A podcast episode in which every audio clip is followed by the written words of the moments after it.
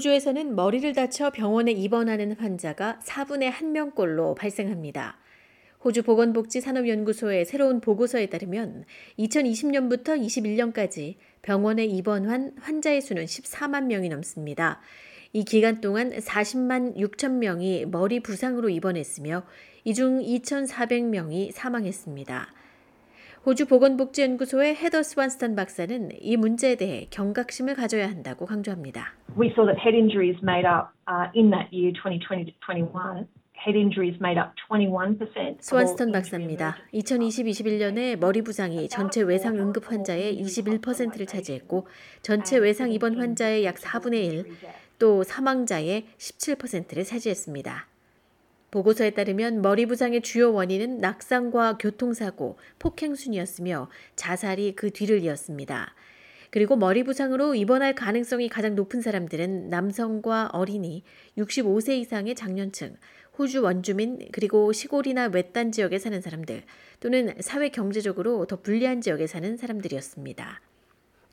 퀸슬랜드 대학교 뇌연구소의 파티마 나스랄라 부교수는 이러한 연구 결과는 실제 환자들의 분포와 일치한다고 말합니다. Um.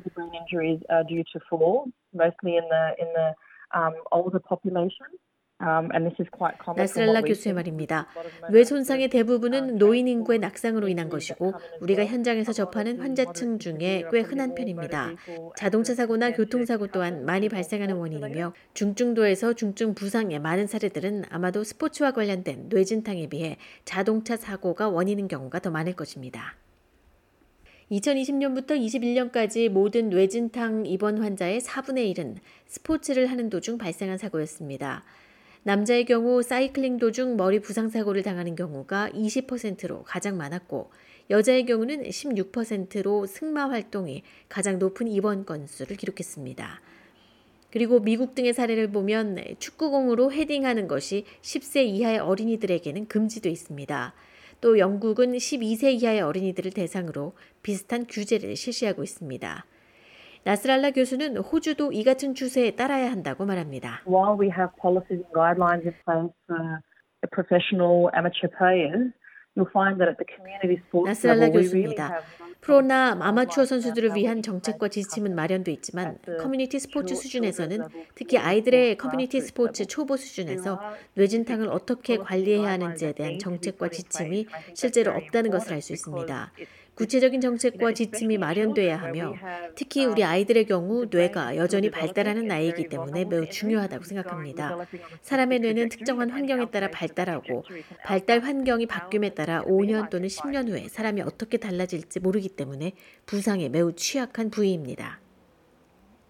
머리 부상으로 입원하는 환자의 연령 표준화 비율을 살펴보면 2017-18년부터 2020-21년까지 이 기간에 매년 평균 약 1.4%가 증가했습니다.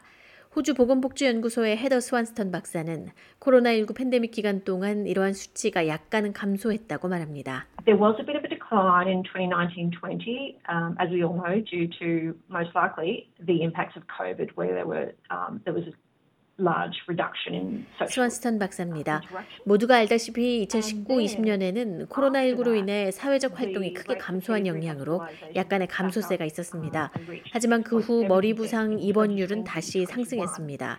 2020-21년에는 코비드 이전보다 약간 높은 6.7%에 도달했습니다. 나스랄라 교수는 지금 이 순간에도 보고되지 않은 많은 부상자가 발생하고 있다고 지적합니다. Where there's not a immediate need for you to go to the hospital, there's a lot of underreported injuries because people just don't go to the hospital. So I think it's very 나스랄라 교수입니다. 특히 가벼운 뇌진탕 부상의 경우 당장 병원에 갈 필요가 없는 경우 사람들이 병원에 가지 않기 때문에 충분히 보고되지 않은 부상 사례가 많지만 이 정보가 보고되는 것은 매우 중요하다고 생각합니다. 다양한 유형의 부상이 다양한 범주로 어떻게 분류되는지 확인하는 것이 매우 중요하기 때문입니다. 나스랄라 교수는 학교와 지역사회 그리고 정부 지원의 측면에서 다각적인 접근이 필요하다고 강조합니다. We're doing a study with Synapse, which is a brain injury research organization. 나스랄라 교수입니다. 우리는 시냅스와 함께 연구하고 있습니다. 시냅스는 원주민과 토레스협 군도민을 위한 뇌손상 연구기관으로 지역의 초중등학교에서 뇌손상에 대해 교육하고 있습니다. 이 분야에 훨씬 더 많은 정부 자금이 투입돼야 한다고 생각하는데요. 왜냐하면 우리가 주로 연구하는 뇌졸중이나 알츠하이머 병은 의학적인 이해 측면에서 볼 때 뇌진탕과 같은 외상성 뇌손상 분야보다 50년 또는 60년 이상 앞서 있을 것이기 때문입니다.